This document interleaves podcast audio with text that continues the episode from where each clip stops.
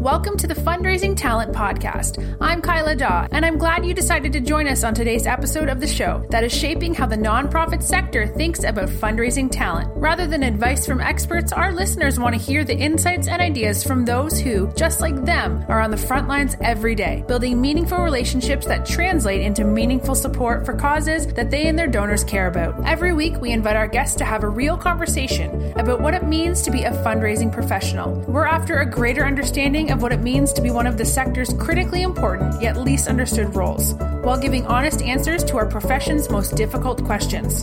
Thank you for joining us in this episode of the Fundraising Talent Podcast. Here's your host, author, fundraiser, and master trainer, Jason Lewis.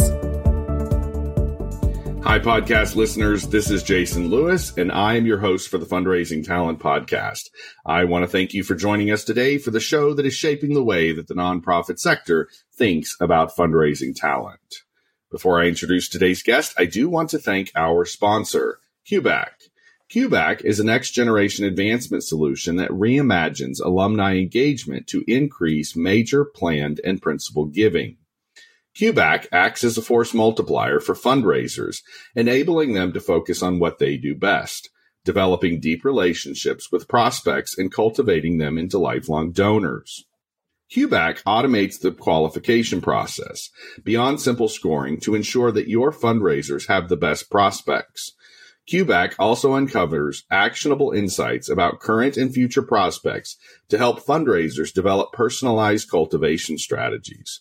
Start closing bigger gifts in less time by going to www.cueback.com to schedule a free demo.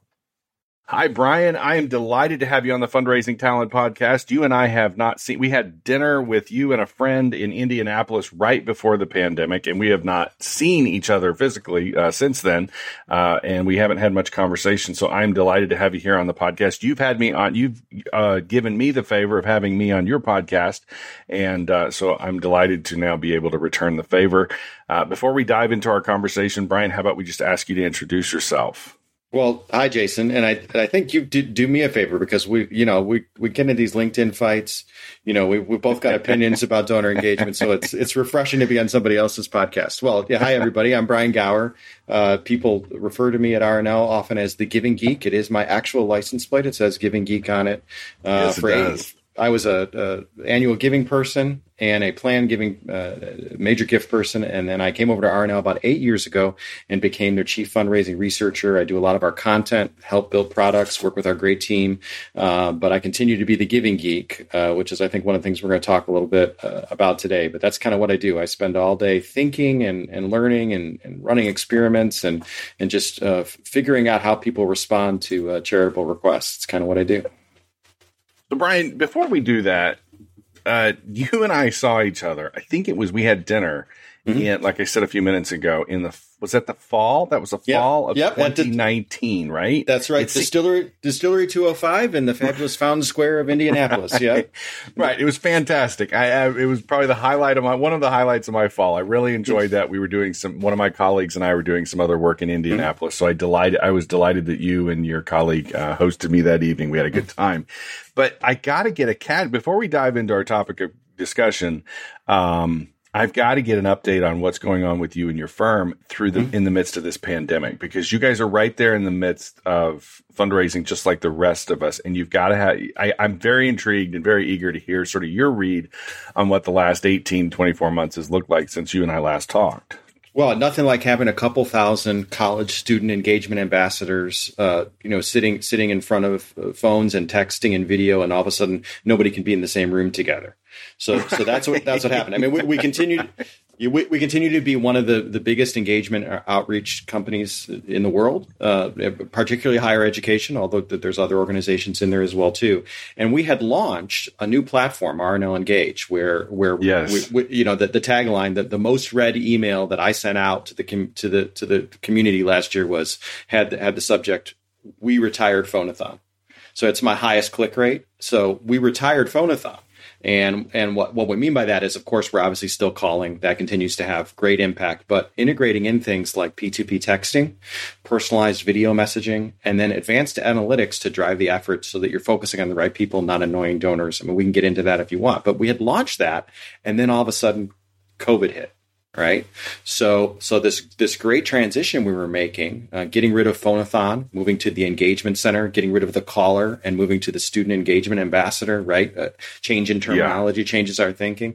All that hit right at the time that that then all of a sudden we couldn't have people in the in the basement of the of the student union at a, at a major university. We had to figure out a new way to do it. So uh, our team very quickly pivoted and created a PCI compliant remote engagement solution that did all those does continues to do all those things that I just mentioned, and that was transformative. Uh, during that period of time, too, people used the RNL ScaleFunder platform to set up student emergency funds, institutional emergency funds.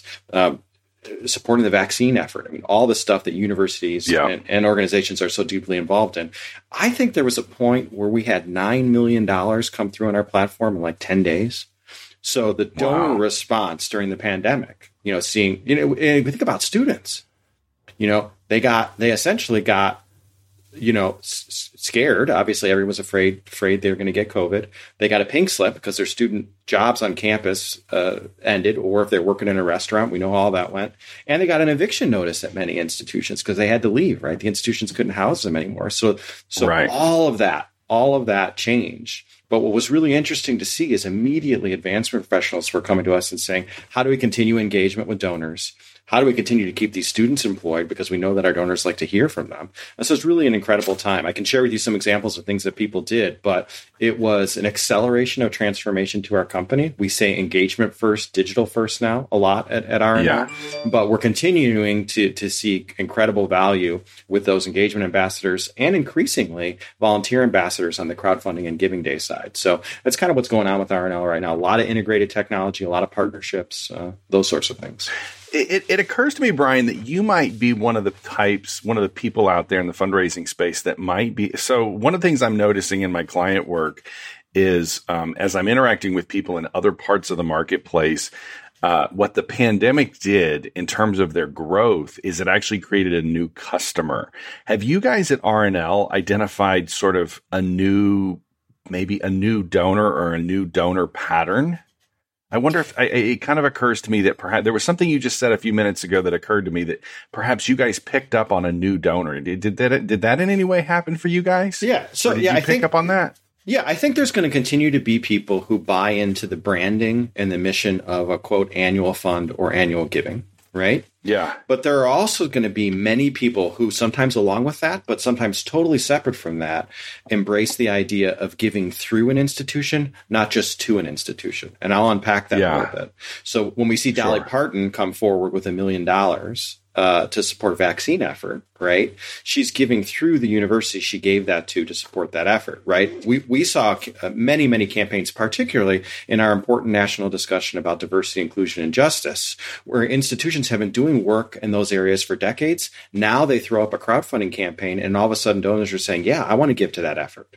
Many of those people who are the people who were not responding to the general annual fund effort before, some, some can do both right? But there does seem to be this this group of uh, uh, eh, group of donors, and and I don't. I, I used to say things like, "Well, this is how your millennials are going to give." I don't think it's a generation anymore.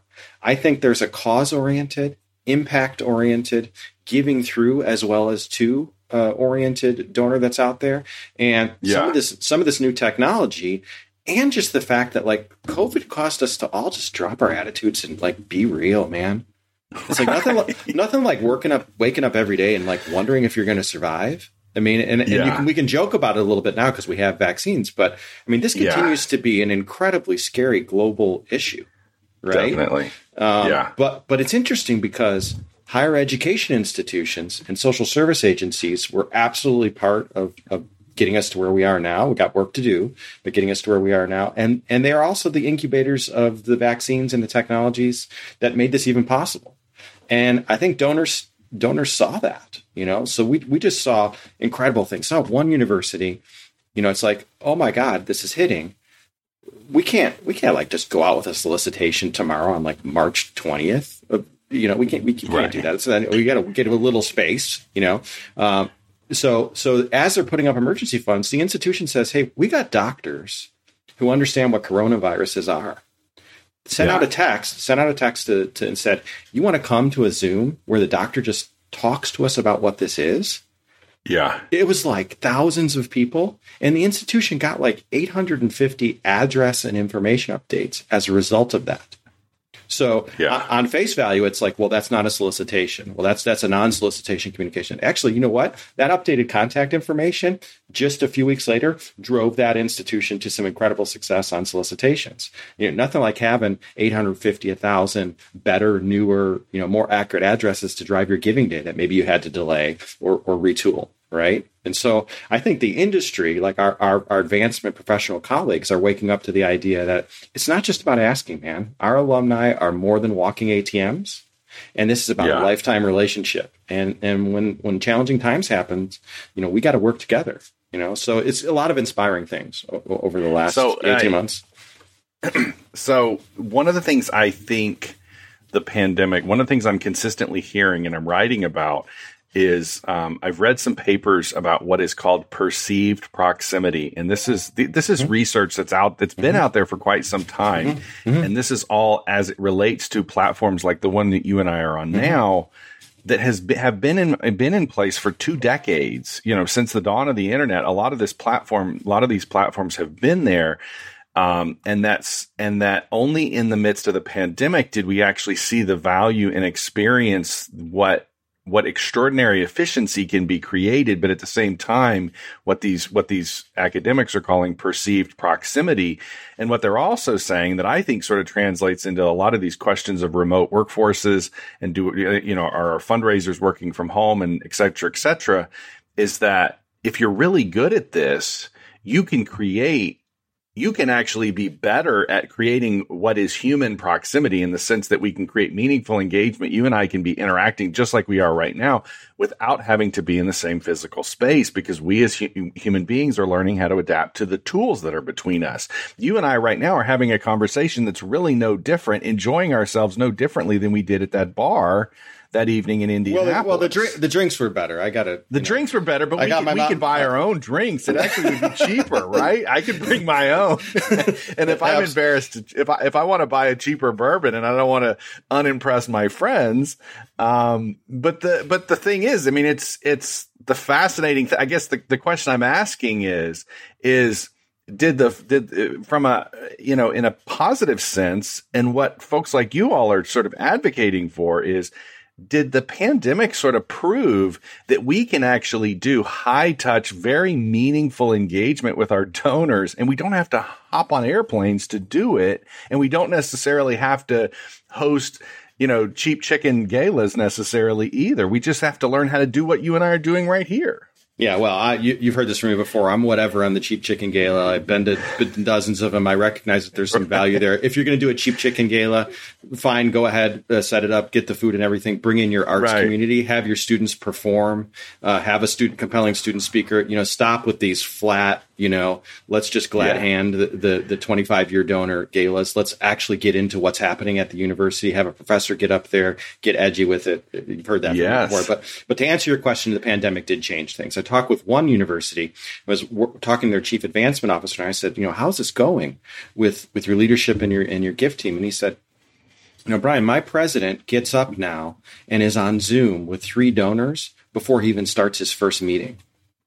And i like you know, that mm-hmm. was a, that was a full day for a traveling yeah. president fundraiser before.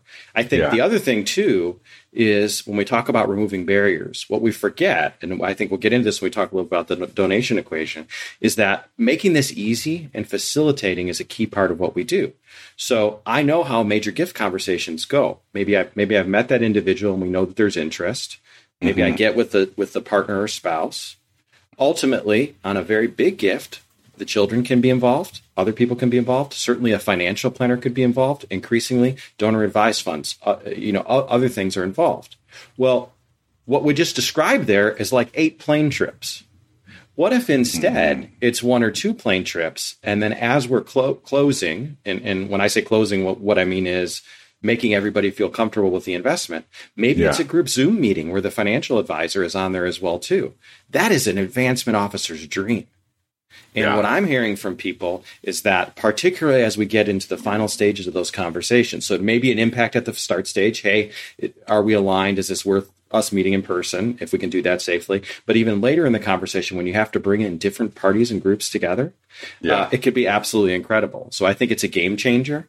I do think that advancement continues to be seven to ten years behind on technology. We've talked about this before, and and what the pandemic did was, you know, gift officers woke up and their world changed, and so people had to adapt. Um, it, I know it was difficult for people, particularly you know you're having a major gift conversation, and and many people had to you know be educators to their kids and deal with the dog barking and the Amazon package coming and all that stuff, right?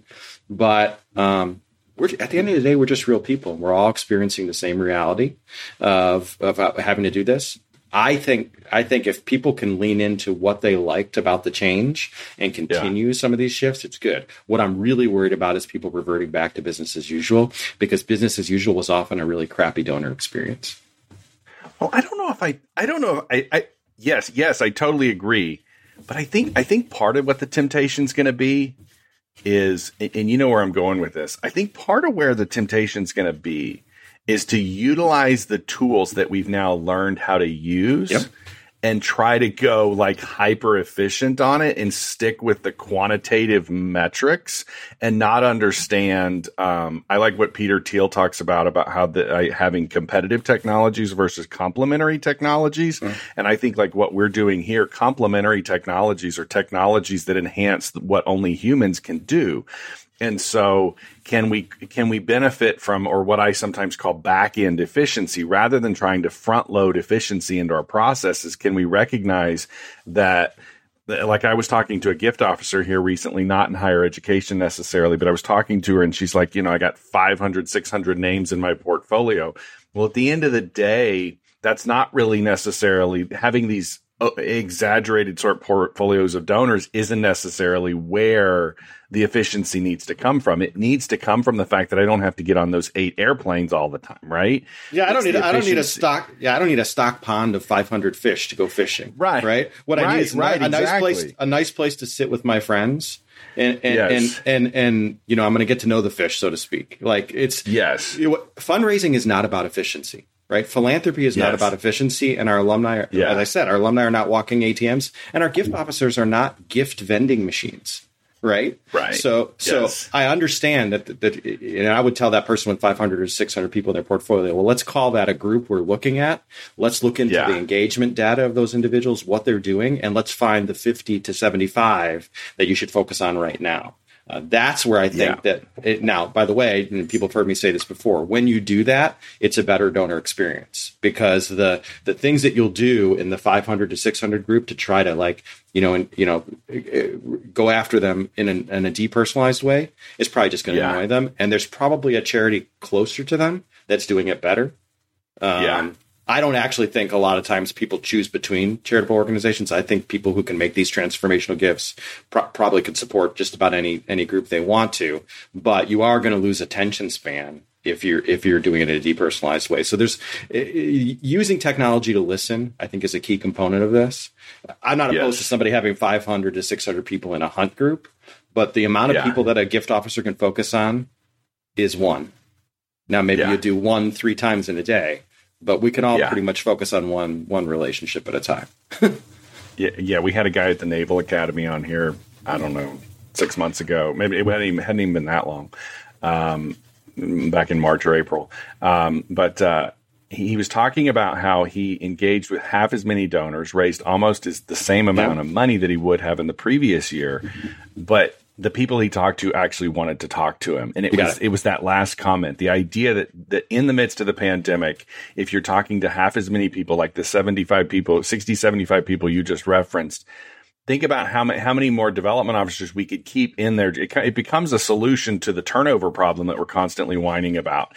If we can if we can put half as many donors in front of them, raise the same amount of money, let them sit in their in their bedrooms like I am and do their work and raise the same same amount of money, but actually let them talk to people who want to be talked to. I mean that that's the type of that's the design and sort of the the creation of these jobs that I think if we could and and and and, and that's why I'm interested in having this conversation about about your equation because I think the more science mm-hmm. that we can align with qualitative mm-hmm. with qualitative understandings of human beings, you know, rather than quantitative human, which is, I, I, just, I just think that we're going to be all the better.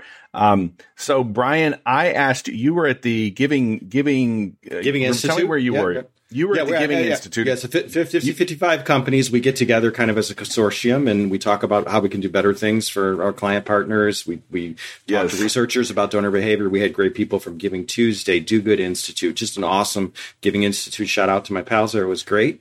Uh, but uh, they offered us the opportunity to present a seven minute uh, you know lightning session, and I shared something that I had shared uh, in previous presentations called the donation equation. Um, yeah, so I decided to pick on that a little bit, and yeah. uh, I'm a little skeptical of uh, metrics and things yeah. things of that sort. And uh, so, and you you agreed to uh, come on here and sort of unravel that thing. So, um, you want, you want it? Thing. You, I'll give it to you in just a couple minutes. All right. So I was yeah. a, I was a gift officer. I had been an annual giving. I was a gift officer, and I'm going to go move over to this company. I said, okay, well, now I got to figure out. Surely someone has created the grand equation of donor response. surely there's an answer to these questions. There's been research. Uh, that, I imagine you're probably already chuckling inside because we know that there, there's not. But we'll get into that in a second. So what I did is I made a fake email address and I signed up for every company's distribution list. At the, I mean, every all the major companies that we all know. Um, at the same time, I was also enrolled in a PhD program, so I was regularly looking at academic research as well too. I and I just went eh, with this fake email address after everything. At the height, I got 412 emails a day. Uh, that email, by the way, is gone. Um, uh, but what I did is I started to take all this research, the product pitches, the the products themselves, stats that were quoted to me, and say, can I create buckets for these? Because it's impossible yeah. for any advancement professional to try to figure out behavioral psychology, behavioral economics, uh, sociology, you know, marketing research, all that stuff. It's impossible to keep track of all that. But could I create some buckets? And the buckets started to build. And I said, well, I'm going to go to a case conference and I'm going to start presenting on this stuff. And the buckets changed, but it ended up being six things that seem to um, be validated by research, experience. Uh, obviously, I'm doing my podcast at the same time and, and, and, and talking to experts about this stuff. Um, six things, and I'll give them to you. So the first two are baseline. Uh, number one is philanthropy. So just the basic uh, ability uh, history, education about giving. We know that philanthropy is a learned behavior. So, what are people's yep. ex- previous experience with giving? Right? Is, is, that even is that even part part of their uh, psychology? So that's the give. Then there's the get component, which I called uh, gratitude. I originally called it stewardship, and a great uh, case member corrected me and said stewardship's what we do. Gratitude is what donors feel. So this is the this is the get component. So philanthropy plus gratitude. What do you get?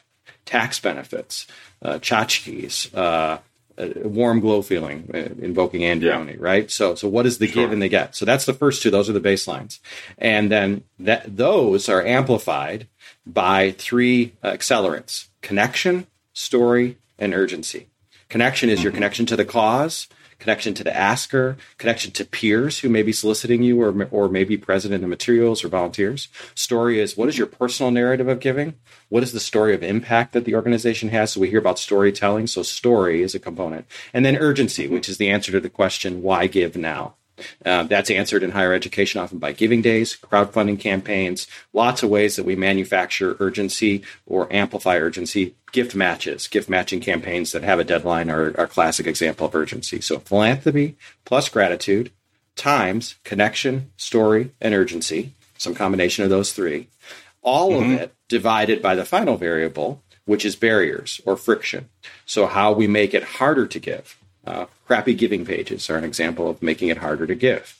Um, not having clear instructions about security transfers on, on, your website to make it easy for people to give. Uh, that's an example. Uh, maybe requiring donors to meet with you in person rather than getting on Zoom. Right? Uh, right. Thinking, yeah. you know, rather than asking, what would you like to do? Right. So that's an example of friction. So philanthropy plus gratitude, the baseline, amplified by connection, story, and urgency, all of it divided by barriers. And um, there's a lot in there, but what it's worked well when I've talked with people and, and used it in my consulting work and at conferences to say you can pick one. So I'll give you an example, classic pick one, connection. Anytime we change the person who signs the letter, we see a different and often larger group of people respond. So if your letter, your fundraising letter, is always coming from the VP for Advancement, I'm sorry to break it to you, not everyone cares about the title VP for Advancement. When you switch when you switch the signer of that letter to a student or a faculty member or a fellow donor, even if you change almost nothing in the content, just the stuff that's necessary to make the voice work correctly, you will often see a very different group of people respond. I remember when I was uh, on my first volunteer board at the American Red Cross in, in Knox County, Illinois, um, former former state senator took over as the executive director. He took the letters home. We printed them in black and he signed them in blue. We had like four times the response rate on that direct yeah. piece. It was like yeah. you know hundreds of thousands of dollars. Um, so Carl, uh, shout out to Carl on that. So so that's an example of a thing that you can pick and change up. Um, what I've mentioned a lot of times in the presentation is if you just have to pick one thing, work on that barriers component. Because okay. Uh, sit, yeah. sit with me, sit with me, t- go high level with me for a minute before we, because I want to let you unravel this some more. But uh, so one of the things that I'm consistently doing here on the podcast, I'm sort of picking on the sort of what I consider to sort of be the 20th century definition of a fundraising expert versus yep. the 21st century definition yep. of an expert. And I think it's going to be an evolution, Brian, of moving from best practices that are, are sort of assumed to be sort of uh, universally accepted to more of a more appreciation of sort of a localized and sort of contextual appreciation. And I think what it's going to do is it's going to put a pressure on this is this is sort of what I'm because because what I just heard you describe that I didn't sort of see when you were discussing this on social media.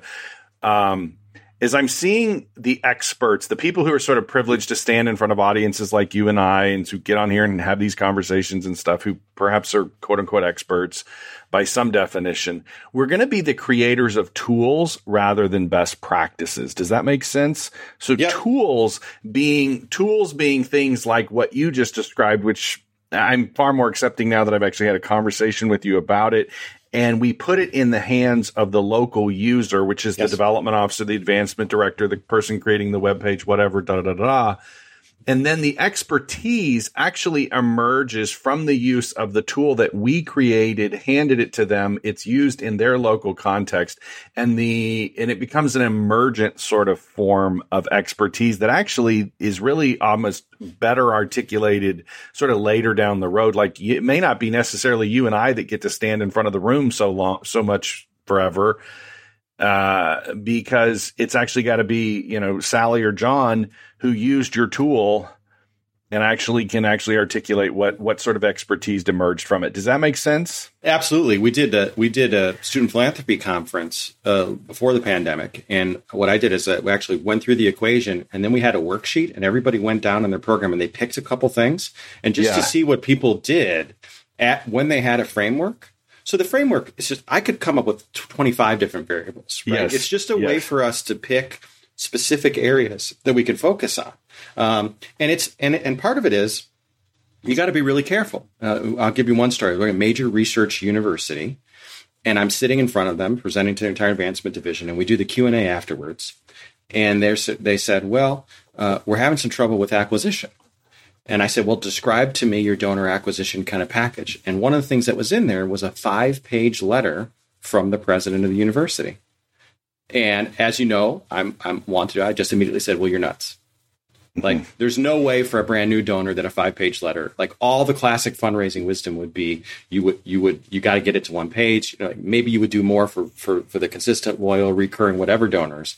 But, but, but a five page letter to, to a brand new donor I don't know. But then they stopped me for a second. And what we all realized was the president of that university is the former governor of that state, who was elected three times, I think two, two, two times, I think, as a term limits, by extraordinary margins, very well known, right? So, so in fact, in that instance, yes, it fund, correct fundraising in, you know instinct is you want to do a shorter letter for brand new donors and capture their attention but yeah. in this case there is a much greater willingness for for the population to to view to view that and accept that because they know they know this guy, so to speak.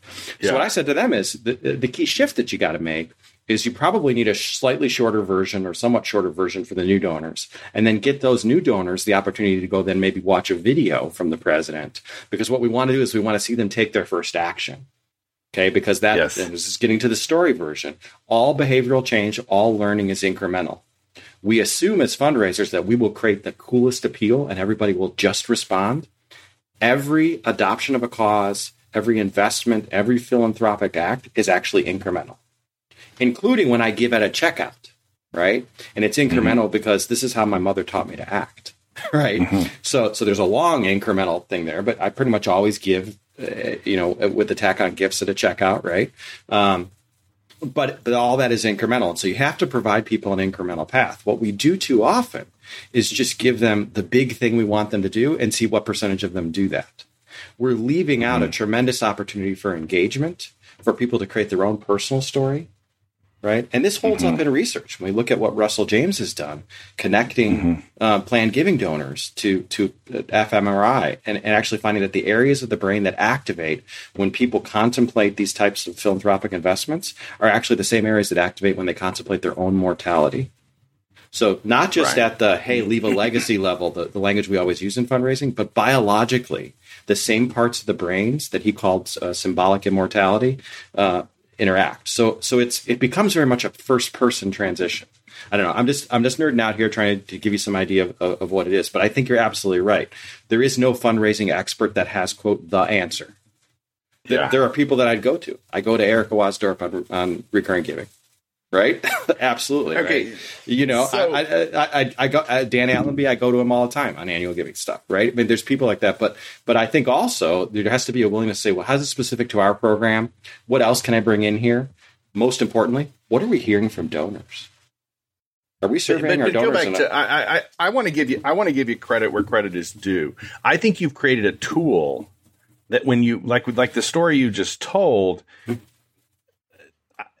I think you've created a tool that when we put it in the hands, so who if it was a tool and it's the right tool for the right development officer who's using it in the right place, who mm-hmm. is that person? Tell me who that person is. Because what I started, it, what I initially heard you describe and what I think you almost, what I think you're, we're talking about in some ways the online giving sort of transaction, the page. But what I also heard in between the lines of, I think what you described is not a whole lot different than a tool that could be used by a major gifts officer as he or she is planning out a essentially a relationship building process and a solicitation process. Am I right? Yeah, so we could break it down for a major gift officer. The philanthropy component, you're probably going to yeah. focus on people that you know have some wealth or have a history of giving, yes. right? There, yes. there could be exceptions to that, right? On the yeah. gratitude component, of course, if that person has given annually or been part of your organization, you hope your stewardship team has thanked them. Um, yeah, on the gratitude side, we all can make be advocates for, for philanthropic inclusion and political policy as well too, right? So those are going to be there. Um, yeah. On connection, story, and urgency, there's some interesting ways you can mix it up. A major gift officer, I had so much success getting, and, and I I was a fundraiser in Hollywood and, and um, New York City, mainly Broadway. Uh, these people are very busy. They got a lot of people looking for their time and attention. They got a lot of people looking to to take advantage of their of their fame and, and fortune, so to speak. On the connection side, I had a hundred percent yes, I'll take a meeting rate when I brought their directing or acting professor with me to Hollywood or New York, and I, I yes. sat with. I, I, you know, I mean, I, when I, we won't get into names, but I sat with people who I regularly see on television right now, and had incredible experiences with them talking about how their lives were changed at 19, 20 years old by this directing, acting professor, and of course, the gifts flowed from there right? One of the biggest gifts that, that I received was was a uh, an actor who just loved piano. So it's actually yeah. not the theater professor; he wanted his piano professor, right? And it was absolutely incredible. So so we play with that connection side. On the urgency side, what we're starting to hear is that in some cases where a major gift isn't right for right now, or there's some stall in the process, asking that major donor to be a matching gift donor on the giving day say it's a five thousand dollars, a ten thousand dollars, you may be you may be working with that person on a million dollar commitment. But in the interim, asking them to be one of the ambassadors that stands up a match for an hour's worth of giving on your giving day, those conversations are going super well. Because because the major gift owners are like, oh, that's that's an opportunity for me to help, right? And they get into mm-hmm. it more. And now all of a sudden what we find is that bigger gift conversation is accelerated because they're more comfortable right? And so we can play with any one of these variables or whatever variables. Yeah. We can use my equation. You can use whatever you want. But I think always be thinking. Um, and, you, and people have heard me right before. Uh, I believe that moves management is a mirage. I'm not saying that you shouldn't use the system, but it is a fundraising yeah. face fa- fundraiser facing system. We should be focused yeah. much more on the donor experience and some of these key things like what's the narrative here for the donor? What is the connection yeah. to who we're bringing to the table? Why give now? Like, wh- why give now? Like you, you could do it anytime. You could, you could do it. Why are we seeing people sign signing the giving pledge and giving during their lifetimes? Right. Yeah. And the answer to that's because they want to be involved. Right. So those are some of the things. Uh, on the Okay. on the other. So- yeah. So, So that's a gift officer side of it. That's a gift officer side. You would do it differently for a campaign. You would do it differently for annual giving appeal. You can apply it on a micro or macro level. Yes, right. I, I totally see that, but I, I want you to stay with the. Um, okay, I somebody asked me. Somebody asked me. I don't know, six months ago, nine months ago, in some sort of a. I think we were in a Zoom workshop or something, and they asked me what I thought the skills that were going to be necessary for 21st century fundraising were going to be given some of the evolution of what was happening at the time. And I said two things and I sort of surprised myself. Somebody, you know, you sort of shoot from the hip with some of these questions sometimes. I said discernment and audacity. And I wonder if the discernment that I was basically referring to is um, I've also been studying up on this notion of what are simple rules or heuristics, these things that basically you structure simple rules or basically equations that if I can sort of ch- and we do this in my in my seminars too we basically have these simple rules these structures mm-hmm. that if you can sort of discern these various different sort of qualitative and sometimes quantitative indicators you can sort of predict where these relationships are going to go. And that's what I sort of hear in what you're basically cre- have created in this particular tool. Does that make sense? You Yeah, so perhaps it- could be onto something about creating that more discerning donor so that rather than maybe relying on a bunch of predict, I- I'm, I'm very opposed to some of this predictive stuff. And so rather than being predictive, can some of the prediction happen by combining a tool like yours and a fundraiser who has more discernment in their head and and they've sort of been engaged with this donor and they can use that data that information that level of engagement that they formed to then be able to predict it at a at a more human level rather than a machine level does that make sense Yes, and, and what I always say about predictive analytics is that they're going to get you to the right forest, but they may not even help you get the right trees. And so predictive analytics, right exactly i'm Yeah. I'm, I'm seeing your tool Yeah. i'm seeing your tool as we're stuck in a really big damn forest and i don't know who the hell to talk to but if i've got this tool in my hand and i'm engaging with is if i'm sufficiently engaging with a large number of these trees and then i use a tool like like what brian's given me i can better discern who to talk to and invest more time in Yeah, I think there's probably three levels. One is is to say segmentation. So we, we just know, for example, that people who have given before are more likely to make a major gift. That, that doesn't mean you won't Yeah. ignore the, the people who just give for the first time, and, and that, that does happen. But Yeah. th- that's segmentation. Then predictive analytics to say who is showing the highest level of engagement right now. So that gets Yeah. you to a tighter group. But that's Yeah. again only going to get you to the trees. You're not going to be able to prune a bonsai tree with predictive analytics. That's when your fundraiser skills, that's when your listening skills, that's when I think uh, donor surveys, we've had incredible success with those. Uh, Yeah. Seeing institutions double their young alumni giving through through targeted outreach and and uh, market like literally serving the donors about what they thought. And some of the surveys for these institutions were hard to read. There was feedback given there. There were some tense moments as people started to read that feedback, but the institutions then were able to adapt, change that, and and and saw huge increases. I think finally, fundraisers don't work alone. Volunteer ambassadors, what we call mm-hmm. natural partners who work with us within our organizations, other other donors are absolutely key. I can't imagine going in for a million dollar ask without some natural partners or volunteers helping me out. I, I can't imagine doing it. I don't Right, presume to think that I am charismatic enough to make that happen yeah right? So so why not work w- with with our friends? And we saw this, for example, in Giving Days. It was initially with fundraisers like, oh my God, here's another thing that you know the professor's like, oh, another thing you want us to do. We got we got classes to teach. Will you leave us alone? And the deans were like, okay, whatever. This is the next gimmick. A couple of years into it, now they're fall, they're like, oh my God, the, the dean in the other college is is you know raising all this money. I want to get into this, right? Yeah. And so what we find is when we engage natural partners in fundraising and philanthropy, it becomes addictive and they get into it more. yeah So is the tool is enough of your um, inputs focused on the subsequent behavior after the initial gift to sort of if, if you recall in my first book I, I made this distinction between the initial and the subsequent gifts and i basically made the argument that far too much of our industry is focused on initial gifts generating all these uh, sort of what I call trivial gifts that are relatively shallow relationships and aren't necessarily going anywhere. Is enough of your equation oriented towards, or is it completely oriented towards the subsequent gift sort of behavior? So I, th- I think to, you can apply it across the board. One of the things that people have okay. heard from me before is I talk about four types of donor uh, behavior. So the first yeah. is trans transactional, which you, you, just talked about, and what people yeah. you and I have talked about this before. Yeah. What, what people forget is, is that when people make that first gift, they may not even know what they're giving for. Yeah, exactly. They did it. They did it because somebody well them. They did you know right, and so and so then then we have to really get into uh, relationship based giving, and that's yeah. when I think you subsequently help people understand what they gave to, educate them about the organization, really focus on mission.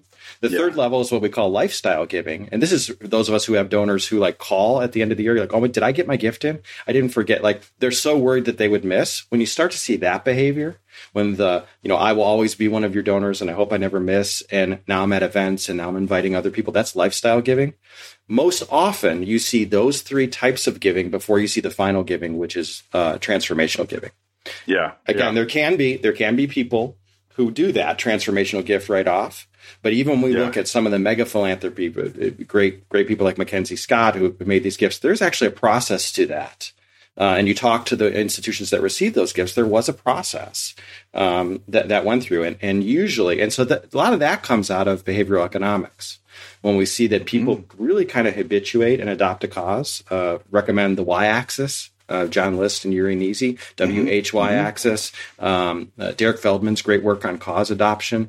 You know, we really start to see people go through um, a, a, psychological, to some degree, I mean, not in the religion sense, but spiritual transformation. Yes, right? yes, very much so. Mm-hmm. By the time they go from transaction to relationship to lifestyle to transformation, there really is a, it's an aha, it's a spiritual transformation in many ways. So that's a key thing. The, what the donation equation does is says what are going to what are the things that you can change that you can shift what variables can you use Class, classic example send out the letter maybe from the institution, but then mm-hmm. follow up with three emails with videos from a student, a faculty member, and a fellow donor. Because we know on a connection level that there are going to be people who are more moved by a different voice. I'm always amazed that institutions will set out like a direct mail piece and go, well, this is our response rate. Well, like, what was the campaign that surrounded that and created a, a narrative and a story and allowed people opportunities to connect? We think that we know that we can make the pitch on how people connect. It donors decide where they're going to connect. So provide a menu, a robust menu of opportunities to connect for them. Don't just hang it on one appeal. You do that, you're going to lose a lot of money. You're going to waste your resources, and you're going to annoy donors. Okay, so you mentioned Mackenzie Scott, and you think about so let's relate. Let's relate for a minute. Let's spend the last 10, 15 minutes mm-hmm. relating your giving equation to the what we might call sort of marginalized or overlooked higher ed, higher education institutions that she's giving to, for example, yes. who perhaps have not had the infrastructure, the infrastructure or expertise historically to raise gifts from, say, that upper echelon of society that she's now giving to. For example, we're talking about like in many cases, a lot of HBCUs are getting a lot of gifts from her, for example. If they can actually take a tool like yours and begin to develop sort of some of this discernment that I'm referring to that a lot of fundraisers need to have. Are we in some ways when we, I, I think in a lot of ways for, for years we've been talking since certainly since the, a lot of people have been talking about the dem- democrat, democratization of fundraising and of philanthropy mm-hmm. and so, so forth. But I think in a lot of ways it comes from some of this discernment that the fundraiser has to be able to have and a lot of that has been in the exclusively in the hands of these institutions that can pay for you know super talented super experienced sort of individuals but now you might be the local hbcu for example it's got a two year major gifts officer relatively inexperienced an annual fund director maybe a, an advancement shop that has no more than four or five people in it and i've been on some of these college campuses like this but if they can actually start to understand fundraising like you're describing, they can perform better than in some cases the inst- the big huge mega institution down the street. Do you follow my thinking there? Yeah, I mean, what, the I, what I would add actually to- enables the tool actually begins to train them up to behave at the level of performance that the shop down the street has sort of been enlightened with for, for perhaps decades, if not yeah, I mean, centuries. What I would say is there's plenty of fundraisers at HBCUs that know a lot more about fundraising than I do. They HBCUs okay. accomplish incredible things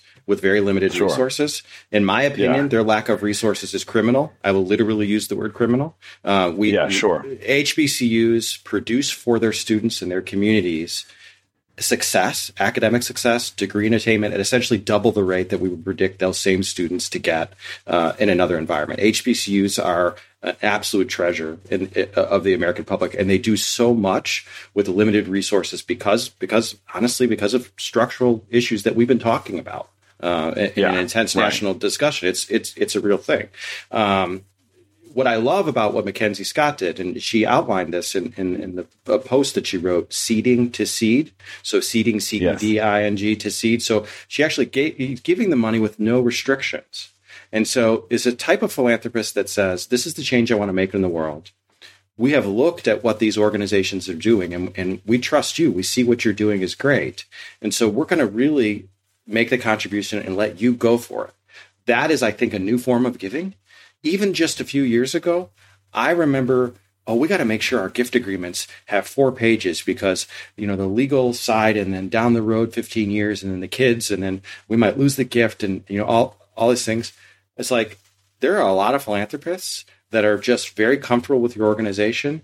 And when you ask them what do you, where do you want to make a difference even a very broad category are going to be very comfortable doing that. I think this is a new wave of philanthropy. I think what what Mackenzie Scott and her team has done is incredible. I've talked with people who are recipients of the gift and the process that that they went through. It, very very quick very speedy um, and confidentiality and things like that but the way they did it is just absolutely incredible okay um, but but you, in between the lines of what you're saying is and what i'm trying again i'm trying to sort of get, lend credit to your tool here if the hbcu is not inclined is, is inclined to think on the receiving end of the way that Mackenzie's giving. Mm-hmm. And they use a tool that embeds sort of simple rules into their thinking rather than gift, like for for example, gift agreements, which these large institutions like writing up yeah. ridiculous contracts with their donors as if they're, right. you know, yeah, it, it's it's uh, it's obnoxious in my opinion. And that could be a competitive advantage that you give to a lot of these institutions yep. that haven't historically looked at fundraising. They've been, what I'm getting at is, is they've been looking at fundraising through the wrong lens because the only fundraising they see is fundraising from that big institution down the street. Right. And I think part of it is to really get to what are you giving your gift officers in tool, terms of tools and support? So the average organization yes. that say has five gift officers could probably yes. the ne- next time one of the positions becomes open, and and from the data, what we see is you're probably if you have five people, you're going to have a position open every six months, forever. Yes, right? right. That's just the way it's going to be. So the next time you yeah. have an open position, use the money that you would have used for that interim period. It's probably going to take you a while to hire somebody and put tools in place to support your other gift officers. Where we've seen people do that, they've had extraordinary success. We assume that we just take charismatic people, give them big old lists of hundreds of people, and send them at them and, and to go get the money. And right. like that's like it. That's like insanity. Like no sales yes. organization would even consider doing that. They have multiple levels of sales support. They have technology in place. And so the issue with the structural issues in the haves and the have nots in higher education, which unfortunately yeah. have often fallen on race lines. They certainly fall on class lines. They certainly yes. fall on location, rural, urban lines, right? Yeah. Um, yeah. It's, it's, it's created a situation where people really can't, can't move forward. So, uh, I think it, last CASE report, the top 12 institutions raised 21% of the funds. So like less than 1% raised a fifth of the funds. It's that's, yes. you know, and so I, I, think donors are looking at that and saying, well, if you already have this massive endowment war chest, there's a classic article called The Dark Side of Endowment Accumulation. You can mm-hmm, read about mm-hmm. that. You know, um, we got to go in some different directions here. Number one, tools. I think number two is saying that giving through as well as giving to, right? Because where can you have an impact? You know, maybe the answer, if you have a $3 billion endowment to the giving side is, can you help us with this new initiative? Can you help us with this associated organization, right? Can we take our mission to the K 12 schools and provide support in that area? And, and, and there's been some great gifts that have, that have helped that as well, too. So, would you concur? Would you concur on the? Uh, and I have not said this on the podcast, and I would give you all the credit in the world for sort of having putting this idea in my head. there are far more Mackenzie Scotts in our current databases than we give ourselves credit for sort of having. I think there's a lot of people out there who want to give. They they don't have anywhere near the capability that Mackenzie has, but they want to give in what is a much more less strings attached sort of way. And we just have to know, getting back to the notion of engage, getting back to a lot of the places where we started this conversation, get on, get on a platform like this, have meaningful conversations, kind of like what we talk about in gift economies rather than commodity sort of economies. I think people just want to engage with their recipients in meaningful ways where the relationship is at the center of these things.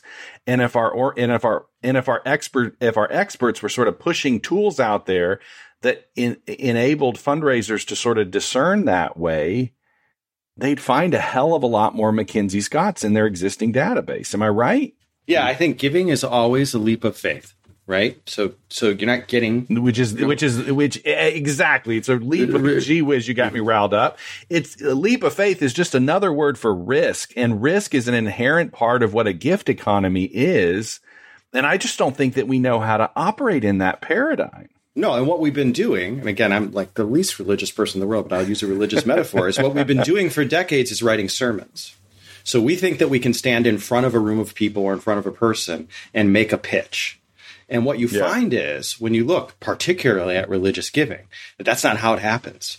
It's also no, it's, atten- it's, also attending the church dinner. It's the it's the, the connections you have with with peers. It's the his- history with your family, right? And so for us to as fundraisers to think that we can make a pitch and get somebody to give, that's that's going to work for a very limited set of donors. What we yes. should be doing instead is number one, finding the right people based on engagement data. I'm still going to make a pitch for that, and number yeah. two, doing a lot more listening the the organizations and, I'm an advancement resources grad. Uh, the, the the training the training that that teaches you how to listen better. Uh, yeah. It's, it's, it's just way better. Now, uh, just want to keep in mind that when we say listening, some of that can be digital. I continue to be amazed why people don't survey their donors, do quick forms. Uh, I just did a conference recently, donor engagement forum, where we just asked everybody, what do you want to most hear about at, at the forum? And we tailored the content based on the hundreds of responses that we got and it was way better event. And it cost us nothing to just add that field. 70% of the people filled it out. They wrote cool stuff, right? Um, so we got to do a better job with that listening. Um, I, I, think I'm going to start picking on. I haven't started this, but I think I'm going to start picking on gift agreements.